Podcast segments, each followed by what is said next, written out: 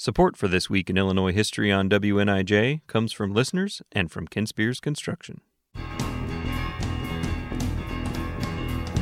Welcome to This Week in Illinois History. I'm Clint Cargile. 78 years ago, the All American Girls Professional Baseball League had its first day of league play.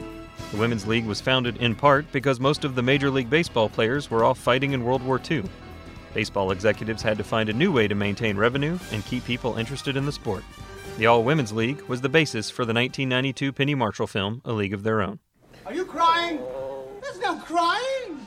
There's no crying in baseball. Why don't you leave her alone, Jimmy? Oh, you zip it, Doris. The league was the brainchild of Philip K. Wrigley, owner of the Chicago Cubs, whose father founded the William Wrigley Chewing Gum Company.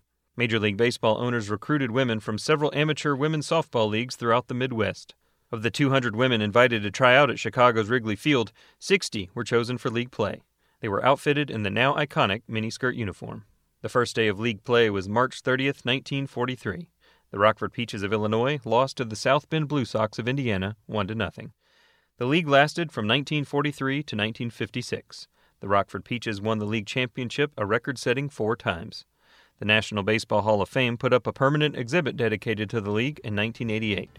Rockford's Beyer Stadium, where the Rockford Peaches played their home games, was rebuilt and dedicated to the Peaches in 2010. I'm Clint Cargile, and that's This Week in Illinois History.